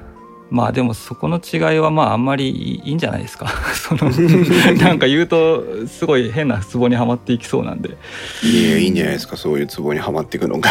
う うん。んなんすかね。まあでもかそのぎあのアメリカのそのインディアンをうん。エドワード・カーチスっていう人が撮ってるんですけどそれってガラスに焼き付けてて、うんそのガラス見た時が一番あ一番でもない。そのガラス見ても超感動したんで何なんだろうな。紙ではないのか、ね。まあでもそのうーんでもまあものでもねその人の思いとかもあるからな。それがうまくデジタルに載ってればいいのかもしれないしな。うん。ちょっと難しい話になしちゃったなええあのだって感性の世界ですから芸術っていうのは。うん、まあでもそのなんか悩んでたらうん。あれじゃないですか。そのそのジャンルをいっぱい見れば多分僕僕とかほとんどの人は天才にからの真似をしてるんでその天才の人のを見ればあこれ本当に俺がやりたいことだったのかもっていうことを真似してもいいかなとう思ってん。だからなんていうか、なるほどね。うん、どうせオリジナルなんてなれるわけないんだから、うん。一方で北澤さんもインスタグラムをやってるということがありましたけども、うん、えっとそういうねそのデジタルに泣いたことがないとおっしゃる北澤さんにとってのインスタグラムって今どういうものなんですか？うん、インスタグラムはもう僕渓流釣り釣りが大好きなんでえ釣りに行った時にスマホでパシャパシャパシャパシャではないな。スマホで撮った写真をえうんだけをインスタグラムに載せてます。ああじゃあ作品の公開というよりも趣味の世界ですね。一般的なインスタのそういうつそういう使い方。です。で趣味の好きなその釣り好きな人がみんな集まってきてくれてフォローしてくれたりするんでうん、じゃあまさに SNS だね。そうですそうです。なんか使ってるグッズがいいなと思ったらそれを買ってみたりとか。なるほどそうねいうことです、うん、ああ一方で慎吾さんは今、うん。インスタグラムというのがその作品公開の場として非常にいわゆるテンプレートとしてインスタグラムっていうのは整っているがためにその制約の中での出力活動というのが非常にやりやすいと感じてるというふうに私は今の慎吾さんの話から感じ取ったんですけど慎吾さんにとって他の SNS 媒体とか他の公開方法とインスタグラムの違いっていうのはそのテンプレートが固まってる以外に何か感じるところってあるんですか、例えばちょっと対比としてはツイッターを上げるとすると、うんツイッターとかあとはそれ以外の SNS だと写真というよりもその写真、あの文章に付随した情報としての写真っていう意味合いがなんか強いように感じたんですよね。ああ主従の関係がテキストの方が主だってことですねで。すね。うん。でそれに対してインスタグラムっていわゆるあのタグ付けハッシュタグの、あのーまあ、すごい量つけてる人もいますけれどうも、んあの写真が主でありあのハッシュタグとかそれの説明の文章が10である。うん。っていうちょっと関係性が一ついいなあの自分の中に合ってるなっていうのがちょっとあって。うん。でそれがインスタグラムって写真がまずあってでそれに対して関連しそうなキーワードのハッシュタグを、まあ、ずらずら連ねていくとかそういうぐらいのオペレーションで済むのでアウトプットに対する自分の中のワークフローの割合のうん。写真そのものに対する割合がすごい他のプラットフォームと比べると大きいなっていうふうに感じてるんですよね。なるほど。なるほどね。うん。うん。もう一つはそのインスタグラムっていうプラットフォーム自身が、まあ、さっきのちょっと繰り返しになりますけれどもうん。あの昔はまあ1対1のみみたいな感じだったのが、まあ、少しずつ縦長横長のアウトプットも、えー用意できるっていうふうに、えーなってきてるんですけどそれでもまあほとんど定型化されていると。うん。そういうふうにアウトプットを定めた時に今度は自分の機材選びの方がピタッと決まるようになったというかあの物撮りでマイクロフォーサーズのこのカメラででうん。さらにオリンパスのこの 1200F4.0 を使ってるともうこれだけでいいやんっていう感じに今あの自分のカメラ機材に対するその道具選びといったところもうん。なんかすごい定まっちゃったんですよね。うーんそうか。うん、このアウトプットをこのアウトプット向けに必要なインプットのための道具ってなんだろうっていうふうに考えた時にうん今 EM1M2 を中古で買ってうん。で同じくオリンパスの 1200F4.0 を中古で買ってうんこれでなんか自分が撮りたいものその物撮りで必要なものってなんかほとんど揃っちゃうなっていうのが なんか今最近見てきたっていうのがあってうん。そういうアウトプットが定まったことによる自分の中の最適化というかうん。がすごい今あのー一直線に並んだという感じがうんするんですよね。慎吾さんにとって、はいはいはい。えー、と撮影したもの成果物っていうのは作品っていうのはやっぱり人に見てもらいたいものですか？それとも、うん、見てもらうかもらわないかは別にして、えー、と形として、まあ、インスタならインスタで出していきたいって思ってるものなんですか？どっちの方がウェイトが高いんですかね？以前のごめんなさい。えっ、と電気ウォーカーのそのカメラ3人会で行ったかどうかちょっとはっきり覚えてないんですけど、うん自分にとってのカメラとか写真っていうのはうん私があの興味を持っている趣味の中心にあるものっていうふうに今ちょっと考えてるんですね。うんなんでそれこそプラモデル作った時にそのプラモデルの写真を撮るとかうんどっか出かけて自転車でどっかどっかに出かけてそこでの写真を撮るとか、まあ、そういうのがあった時にその結果をまああのなんだあのプライバシーとかそういうのは問題ない範囲でうんとりあえずどっかにアウトプットしたいな外に出したいなっていうふうに思ってはいるもんだなと。うーん。いうふうには考えてるんですよね。なるほどね。で,、うん、でそれをインプットするものはうん。いろいろとありで、まあ、ご存知の通りそのねあのカメラ機材ご存知の通りオールドレンズから、うん。えーソニー α7R4 からシグマのいろんなレンズやら、でまたマイクロフォーツに出戻り一点ですごい今回り道をしてきたんですけれども、うん。逆にアウトプットがとりあえず今メインがインスタグラムにしてみようっていうふうにアウトプットを定めたことによりうん。今度はインプットになる道具が定まってきたなという感じがちょっとあるんですよね。なるほどね。迷いがなくなった感があります今のところ。なんかし北沢さんのうーん、うん。撮影からアウトプットまでの流れとうん慎吾さんの撮影からインプットからアウトプットまでの流れが、うんえっ、と同じレンズを通してカメラを通して撮影をしていて、えーそれが何かしらのおあそれがインスタなのか現像なのか分かりませんけど出力されていくっていう工程としては同じなんですけどあやっぱりその人それぞれによって写真に求めてるものが違うんだなっていうのなんとなく今お二人の話を聞いてて思いましたね。だから、うん作品として消化をしていくっていうそのプロカメラマンとしての北沢さんとその趣味とか自分の活動の記録と共有っていう手段としてのえー慎吾さんのうん写真に対する思いっていうのが同じ軸では語れないものなんじゃないかなっていう気がしてきました。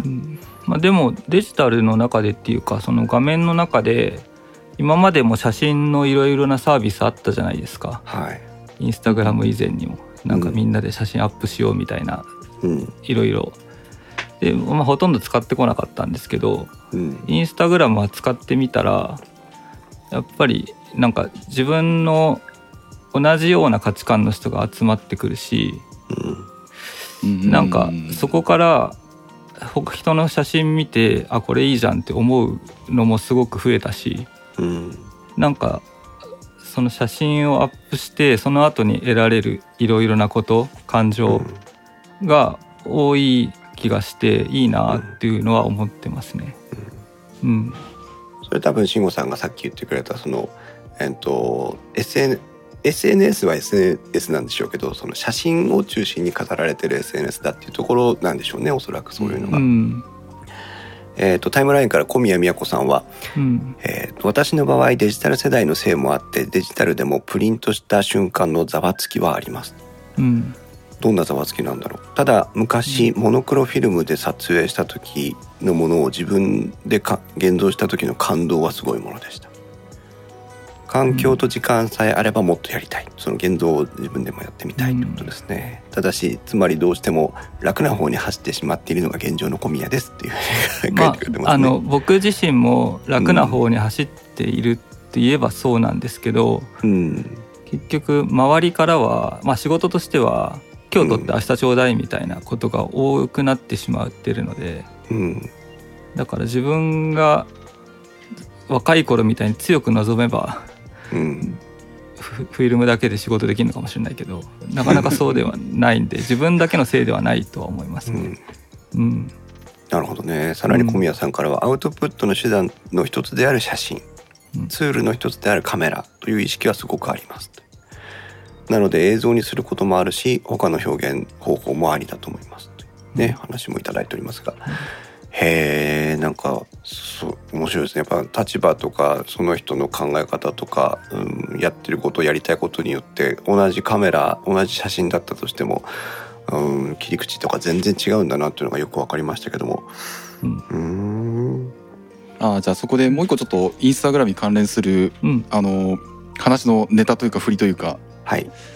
あのループデックあるじゃないですか。はいで一度ねあのコーヒーさんにあのループデックプラスでしたっけ？あの一番でかいやつは、うん。あれお借りしたりとかして試したっていうのがあったと思うんですけども、はい。あの時はインスタグラムやってなかったんですよね。うん。あのややってなかったというかあメインのそのアウトプット先にしてなかったんですけれども、うん。それがあのインスタグラムをメインのアウトプット先にちょっと定めていろいろとやってた時にうん。あのーループデックってそういうふうにある程度の量の写真をどんどんどんどんアウトプットというかこの場合アウトプットがいいのかな、えっとうんロー現像する時にすごいフィットするんだなっていうふうになんかちょっと自分の中でつながったんですよね。そうなんですね。そうあのそれまで自分はまああのツイッターとかあとはインスタグラムも以前ポートレート写真撮った時そちらにアウトプットしてたんですけどあくまでもツイッターをメインにそのそっちに出力していてうんでその都度都度一枚一枚にあのなんかいろんな手を変え品を変えちょっといろいろと自分なりの表現なりっていうのを工夫しながらやってみたつもりだったんですけども、うん。インスタグラムの場合はある程度あのちょっと言い方は決して悪い意味ではない大量生産みたいなのを求められるところもあってうん。まあ逆にインスタグラムって1回の投稿で10枚写真つけられるっていうツイッターよりもねあのツイッターだと1枚1ツイートあたり4枚ですけどもそういう制限も緩いっていうのもあったりしてもっとたくさんのいあの写真をアウトプットしたいっていう風に考えた時にうん。ループデックがすげえ効いたんですよね。高速現像に。そう。あのあの時のお借りしてたループデックプラスの経験が、あここにつながるんだっていうのに、えー、つながってえでいろいろとコーヒーさんとあの やり取りをした結果結局そのねあの、えーコーヒーさんの所有のやつをあの買い取るとかそういう話は一切無視してもう自分が自分であのえ買っちゃったという話もあるんですけども。ねいかがですか？えっと買ったのはループデックライブを買ったんでしたっけか？あライブですね。そうですね。現像に生かされてますか？いやすげえ使ってますねこれ。その話はちょっとまた改めて 別な機会を通して作ってお話を伺っていきたいと思いますけど。最後にこの慎吾さんのネタの締めくくりとしてえー、と慎吾さんと北澤さんとにそれぞれあとまあリスナーの皆さんとかにも聞いてみたいんですけど、えーまあモニターで見るとかっていうことの他になんかちょっといつもと違ったこういうアウトプットも考えてもいいんじゃないですかってもし、えーリスナーさんにご、まあ、提案をするとしたらどんなアウトプット方法を試してみるのが面白そうだなっていうところもちょっと聞いてみたかったんですけど私はあのタイムラインから長村さんがね、えーと、木澤さんカメラ3人会一緒にやってる木澤さんが、えーと、自分の作品を本にしたことがあったのかな一回。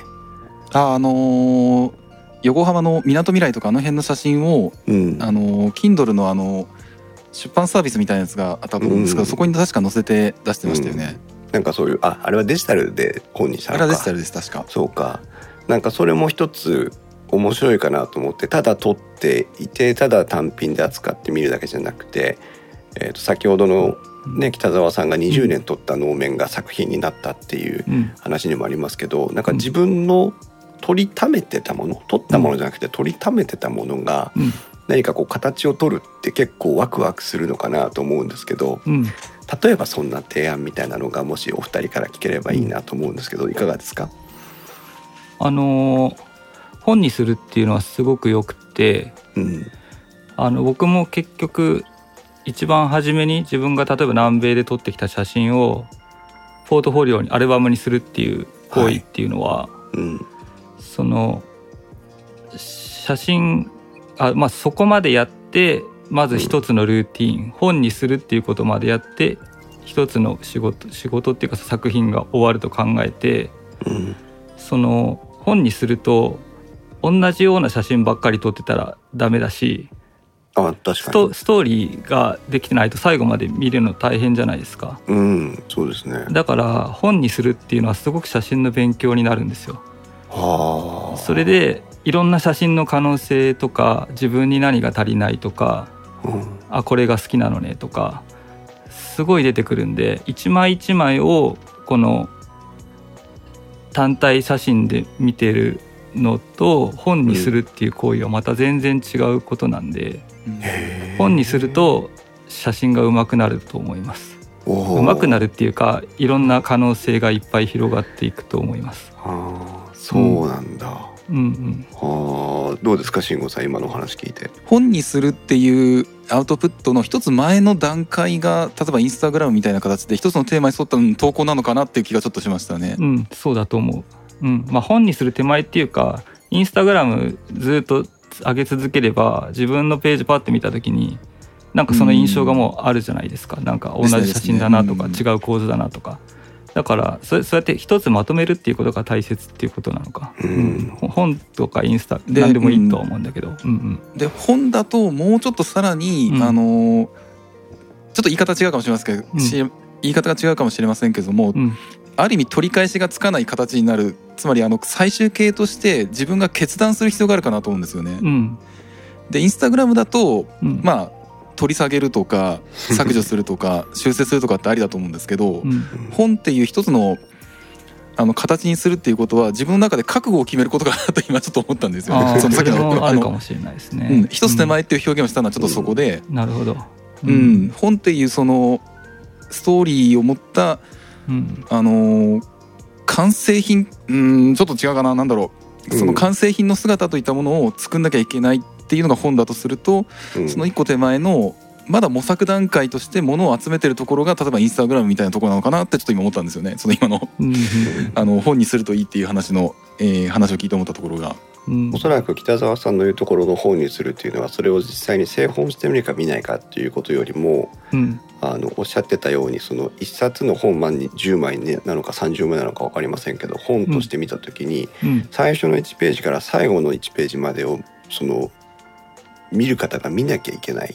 うん、で見た時にストーリー性がなかったり同じ構図だったりしたら当然飽きてしまいますし、うん、でその自分がそのじゃあ30枚を揃えようと思った時に、うん、えこう みんな同じアングルじゃん選べねえよみたいなさ、うん、いうとこが出てきた時に初めて自分の足りない構図とかアングルを知るとか。いうおお話ですよねきっとね。そうです。あとその一番めちゃくちゃ自分が好きで気に入ってる写真があったら、うん、それにたどり着くまでの写真をどうすればいいかとか。あ、うん、ストーリーで起承転結とかうん、分かんないですけど誰がどこで何したとか、うん、そういう分かりやすくするのかしないのかとか、うん、うん、そこですよね。それは多分一枚一枚を撮ってるだけの私たちアマチュアにはない感じ方というか捉え方で、うん。そ、の訓練をした時にスナップに出かけた時に、うん。あの頭の中で今日撮った写真を並べてみた時に、うん。こういうインフォメーション足りないねとかこういうところ撮っておかないとやっぱ今日の面白さ伝わらないよねとかあの写真は同じように撮れるけどこの構図よりはあの構図の方がいいよねみたいなことを考えられるようになっていくみたいなそんな感じですかね。あのえっとちょっと作家さんでマフラー作ってる作家さんがいてうん。そのマフラーを巻いて100人ぐらい撮ったんですよ。まあ何年かかけて、うん。で100人撮ったから100枚の写真を並べた時にあこれは北沢そうだなって思ったんですよ。えどういうことですか？自分が写ってるっていうかその一枚一枚一人一人に対しては僕は一生懸命その人の個性を引き出そうと思って撮ってるんですよ。うん。だけど100枚並べたらん僕が好きな顔しかないわけじゃないですかそこには。自分がいいと思って選んだ1枚。はいそしたらなんかあこれ俺だって俺俺だみたいな。なんかすげえちっちゃい価値観だなと思ったんだけど。自分を鏡で見てるみたいな感じそうでかねですすそうですそうです。そうそういうことなんですよ。だから100人違う人が写ってるのに自分が写ってるみたいに思ったんですよ。あそれは北沢さんにとってはポジティブな反応なんですか？ネガティブな反応なんですか？いやどっちでもどっちにも取れるんでうん。あのまあ受け取り方次第っていうかあうんどっちでもよそれはどっちでもよかったんですけどあ俺だって思っちゃったんでそれはショックでしたね。あそうショックでもあるかもしれないですけど発見でもあるんじゃないですかね。そうですそうです。いだその取り方次第。だそれは個性があるとも言えるしうん。なんか取る取るための引き出しが少ないとも言えるしどっちもあるんですけどだからとにかくそ並べてみるっていうこと。うん。はいはいはいはいはいうん。あそれがそのあの悪く捉えると引き出しが少ないっていうふうにっていう意味合いでのネガティブな捉え方ってことですね。あ、うん。なるほどなるほど。はいはいはいはい、まあよく言えば個性ですよ、うん、僕にしか撮れない写真が100枚並んだっていうことだ、はいはいはいはい、うん。でそれは一枚一枚撮ってハードディスクの中にあったらわからないことなんで、うん。うん。うん、そうか。あそとすごくいいのはそうだ思い出した。僕が写真まだ始めたばっかりの頃に自分の写真を部屋に飾ろうと思って額に入れて部屋に置いたんですよ。はい。うんうん。そしたらダサいんですよ。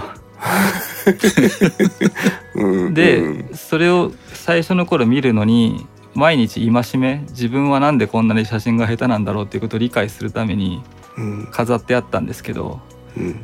それからあの学装するって何なんだろうと思ってうんそれでまたその20代後半の写真展週2回見に行ってた時に学装の仕方とかをすごい勉強して、うん。額に入れるっていうことはものすごい奥が深いんですよ。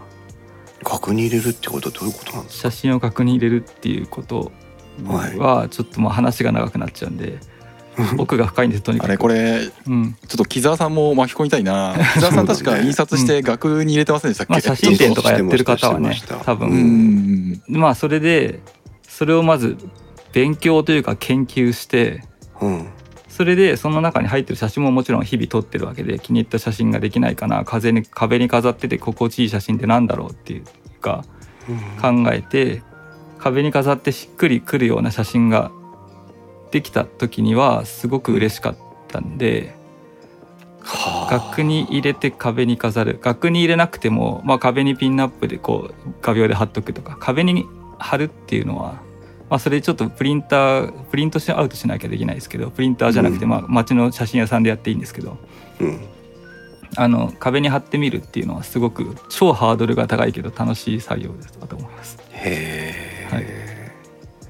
そうか。うん。別にねあのサイズにこだわらないですから我々あもうだって全然キャビネサイズっていうか 2L サイズとか別に L サイズでもいいし、今、うん慎吾さんが撮ってインスタに上げている写真の中からこれぞという一枚まああのね昔から撮りためてるやつでも構わないですけどこれぞという一一枚をもしかして学装してみた時に北澤さんのように何か自分の撮った写真作品に仕立てた写真に何か感じるところがあるかもしれないですね。ちょっと今までの話と若干脱線というかうん。なんかちょっと違うかもしれないですけど逆に私なんかこのその1枚っていうのはなかなか選べないんですよね。うんうんうんもう そのどうしどうして選べないんですか？いやあのーちょっと変な風に捉えられるかもしれないですけども自分で撮った写真はどれも好きなんですよ。ううんんだからそのまあその中でもうまくいったものとかってあったりするんでまあある程度のお気に入りはあるにしても、うんその額装とかプリントアウトとかあの形にするにはやっぱそれなりにお金時間手間があったりするので、うん。その1枚を選ぶほどなんかその優位な差があるわけではないっていうか なんだろう、うん、自分が撮った写真は全部好きっていううん感じの人間なのでわかる。なんか面自分白いの写真が一番好きっていう感じなんで。なんか慎吾さんらしいな。うん。私ね皆さんにねあのおすすめしたいのが私ちょっと最近ここに目覚めつつあるんですけどあの今私のモニターってウルトラワイド QHD という非常に横幅が広いモニターを使ってるんですが、壁紙をねうん。こだわってるんですよ。はいはいはいであの自分が撮った写真をこのウルトラワイド QHD のあの画面サイズで要は縦横比で、えー、と写真をこの壁紙にしたいと思っててうーん。壁紙もあの額装とはちょっと違いますけど壁にかかってるように作業さえしてなければずっと写ってるじゃないですか。うんうん、であの最近実はあのちょっと入れ込んでいるアニメの、えーキャラクターの誰かが描いた素敵な絵を壁紙にしたんですけど自分で。はいはいはいはい。壁紙にして何かの時にパッとこう写ってるのを見た時にそれまでのそのその人がどどなたかが描いたただのイラストねイラストなんだけどなんか別な意味を感じるようないわゆる作品化したような感じがあって自分の実はこれもう人生の中のこれと1枚っていうのを貼ってたりするんですけど壁紙にそれはただ普通に壁紙に写してただけなんですけどこれをちゃんと壁紙の縦横比に収まるように作品にできないかなって実は最近考えてて。ははははうん。これちょっとあの皆さん手軽にできるあのフォトショーとかあれば、うん。あのいつでもできるんでもしいいですね。チャンスがあればやってみて壁紙は自分の写真にしてます。はい。いいですよねなんかね。うん。あの勉強になります毎日。まあそういうわけでもないけど。まあうんうん。なんかあのー壁紙はもういつもウィンドウで埋まってるんでなんかあまり見る機会がないなっていう感じなので あまりそこに何か物を物をっていうかその写真をその意味を持たせてうん表示させようっていう発想なかったですね。ちょっとそれ面白そうだな。やってみたいですね。あと僕なんかはあの仕事先でノートブックとか使う時にクライアントさんとかも見てきたりするんで、うんうん全部自分の写真にしてますね。うん。で「あこれ時田さん撮ったんですか?」みたいな「あそうですよ。へえ」みたいな会話が なできるみたいな。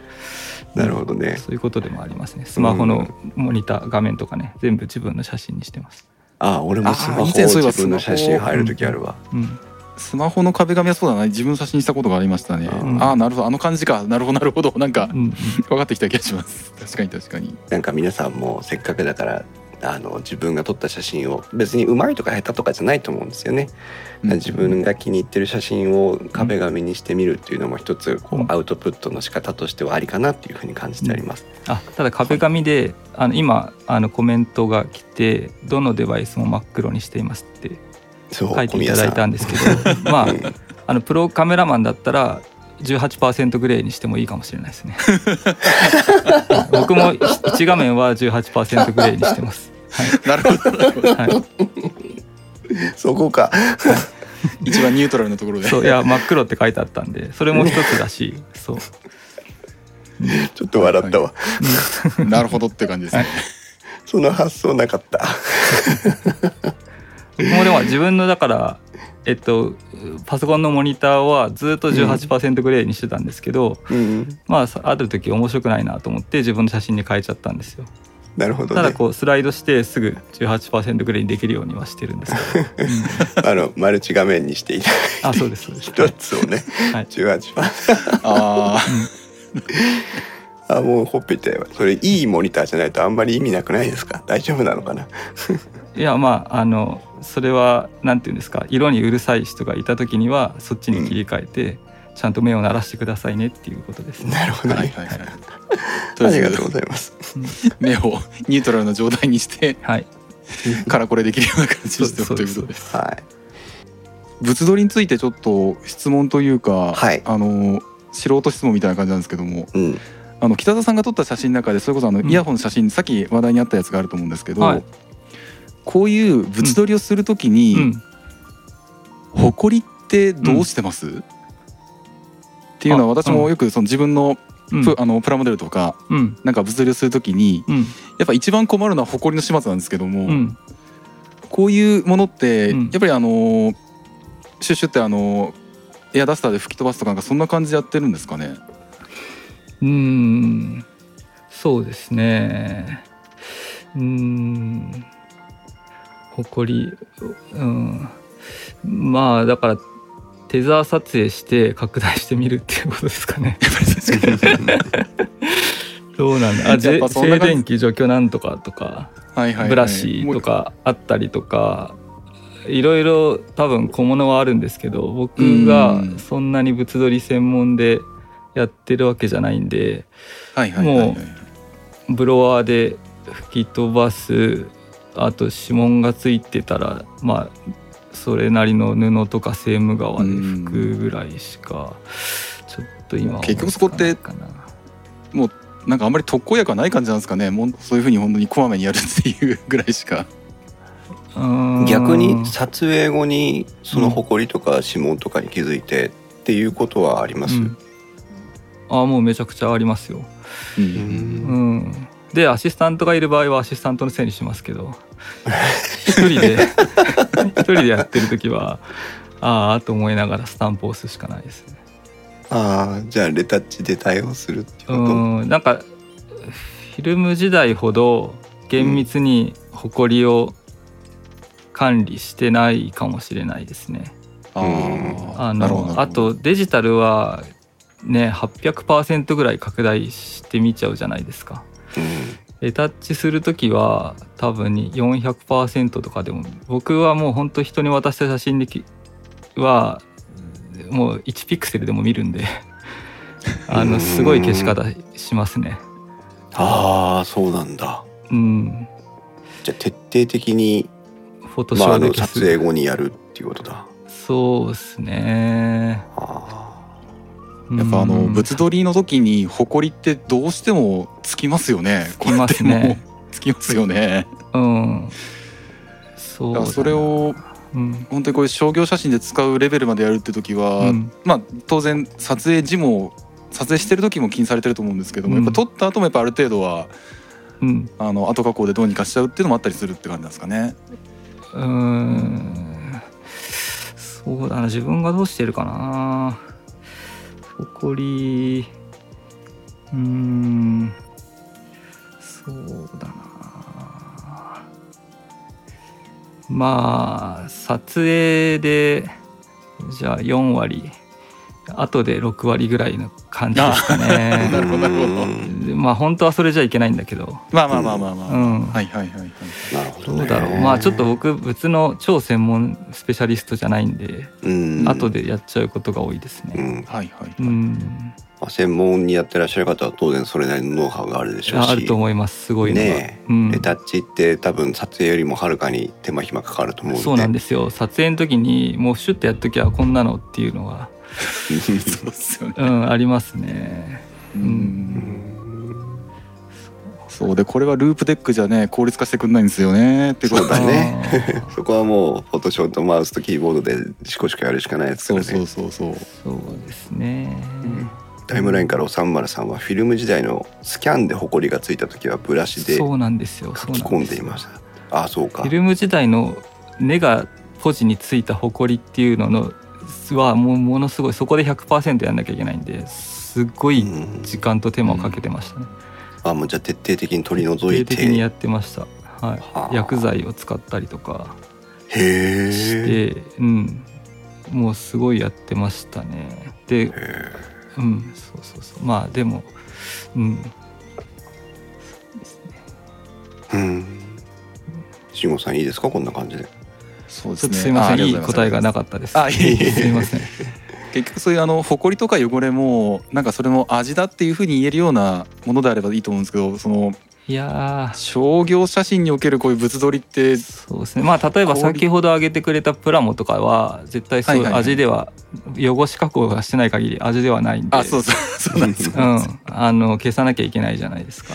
うんそうそれであの、私もそんなにあの視力良くないんで、うん。肉眼じゃ見えないような埃がねありますねラだと映っちゃうんですよね、うんありますそれがしなんかちょうど目の瞳のところ横切ってたりとかしたそうそうそうそうそう。あとは黒字のとこだったりすると白い埃がすげえ目立ったりとかっていうのがそうですね。黒とかピアノブラックとかも特に注意ですけどね、ほんとほんと。そんな感じですそんな感じです、わ、うん、かりました。とりあえず、えーそんなに後で頑張るっていうことで。後で頑張る。都合のいい解決策はないよということで。そうですね。地道にやる。テザー撮影で拡大してみるっていう。ねすいません。ただうん。その時もシャシャッターを押す瞬間にホコリが落ちてる場合があるんでね。ああ取り除いてからね。取り除いてホコリチェックしてる間にホコリが落ちてくるっていう場合もあるんで。うん。非常に難しいですけど。いたちごっこですね。うん。もうあれですかね。究極はクリーンルームで撮影ですかね。うん。カメラ自体が埃を持ち込んでしまうかもしれないしね本当はその今北澤さんが散々言ってるテザー撮影の部分とか実は個人的に興味があってで以前カメラ3人会で慎吾さんともねそのテザー撮影で那須に写真を送るみたいなことを言ってたこともあったので、うん。そのテザー撮影の話とかそれから老現像の話とかもっともっと実は聞きたいことがいっぱいあったんですけども、えーそれはもう今回聞ききれないもうま間もなく2時間になっておりますので。すいません。いいえもう本当にあのうん楽しいお話もいっぱい聞きましたし非常に私個人的には刺激が強い今回収録をさせていただいて北澤さんにゲストに来ていただいて本当に良かったなと思ってるんですけども ぜひあのまたちょっと次機会を調整させていただいて今日聞けなかったお話などをまた次回伺えたらなと思うんですけども北澤さんまたゲストに来ていただけますでしょうか、いやーだいぶ偏った価値観なんで大丈夫です。皆さんの偏った質問に人しかいない。答えられるかどうかちょっとわからないですけど 慎吾さんだって相当偏ってますしね。そうですね。ねえ。今度はまた宮子さん小宮宮子さんとかねゲストに呼んでプロ同士の話とかも聞いてみたいところですが。はい。ということで、えー今日はえープロカメラマンの北澤さんにお越しをいただきましてカメラ3人会、えーたっぷりプロの話の世界それから、えーアウトプットとは何かというところまでね話をさせていただきました。えーカメラお好きの皆さんもね今日の多分配信を聞いていただけると相当刺激になったことと思いますのでぜひ一回でもいいですからちょっと一つ間かけていただいて普段とは違うアウトプット普段とは違うなんか撮影ちょっと自分の写真撮りためたものを見直してみるみたいなことをしていただいてまた新しいカメラ写真を楽しむだけのためのモチベーションにしていただければいいなというふうに思っております。えー改めまして改改めまして北澤さん本当に長い間ありがとうございました。あり。がとうございました。ありがとうございました、えーカメラ3人会では皆さんのコメント感想をお待ちしております、えーいただいた感想は、えー放課後カフェの方でコミュニケーション会ということで、えー皆さんのコメントをもとにまたお話をしていきたいと思いますのでよろしくお願いしますそして北澤さんに関する情報はまたこの番組、えー概要欄に貼っておきますので、えーご興味のある方はぜひ、えー北澤さんの北澤さんのポートフォリオのページそしてワークスというのはこれあただのアイコンじゃないので、えー、クリックしていただくと 実際の作品が見れますのでぜひそちらもご覧になってください。見えづらいようにしてます。これは本当にね本当に私のあ写真のリンク切れてるんだとしか思ってませんでしたからねこれ。あ私もそうです。あのクリックするまであのクリックできるんだというふうに気づくまではこれあのリンク切れかなって思って。ねました、そういうよね。あのアルトアルト文字が浮いてるだけなのかなと思いました。それでいいです。はい。はい、ということで、えーございました、えーリスナーの皆さんも本当に長時間ありがとうございました。それではまた次回の配信まで。さようなら。さようなら。さようなら